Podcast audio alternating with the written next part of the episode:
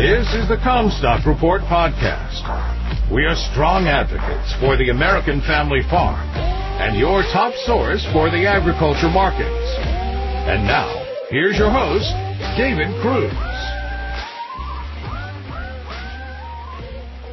This is David Kruse with the Commstock Report.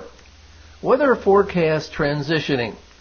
Climate scientists often define generalities that weather patterns are supposed to follow.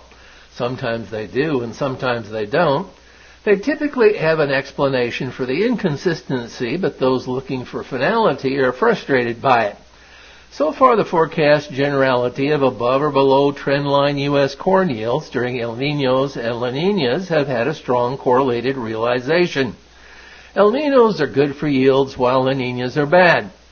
2023 is a transition year between the La Nina and developing El Nino that adds a bit of nuanced uncertainty.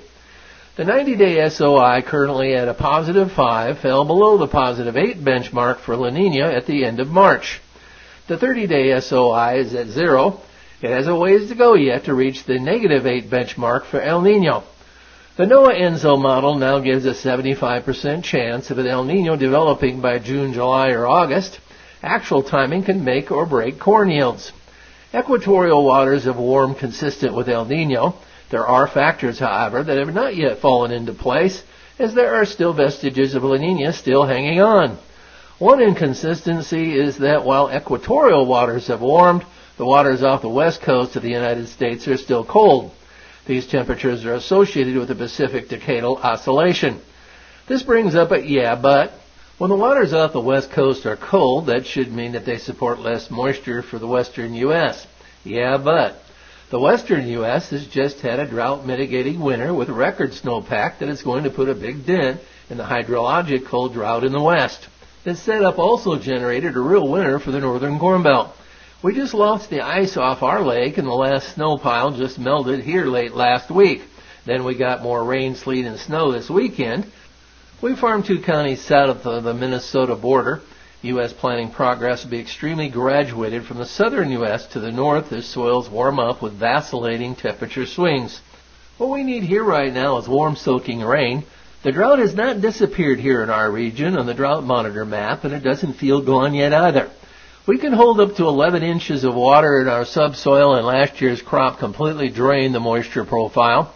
Limited rainfall and some winter snow that melted in has restored enough topsoil moisture in order to get the crop started here, but we are going to need more rain and less heat this summer to avoid slipping back toward drought. There's still a substantial amount of the Corn Belt where subsoil moisture levels have not been restored to levels of confidence.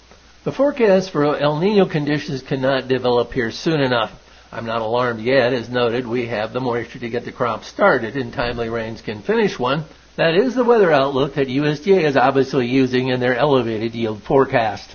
We have experienced one of the inconsistencies in weather generalities that I alluded to here this spring that has prevented subsoil moisture recharge. Dr. Elwynn Taylor has noted that the Midwest tends to get the moisture seen in Arkansas during March, later on in April and May. If so, we should be having a wet spring, and we are not. The premise is that air moving over the wet or dry Arkansas soils flows up into the Corn Belt, so we get what they had for moisture. This year that airflow is being cut off, so the moisture is not getting up here.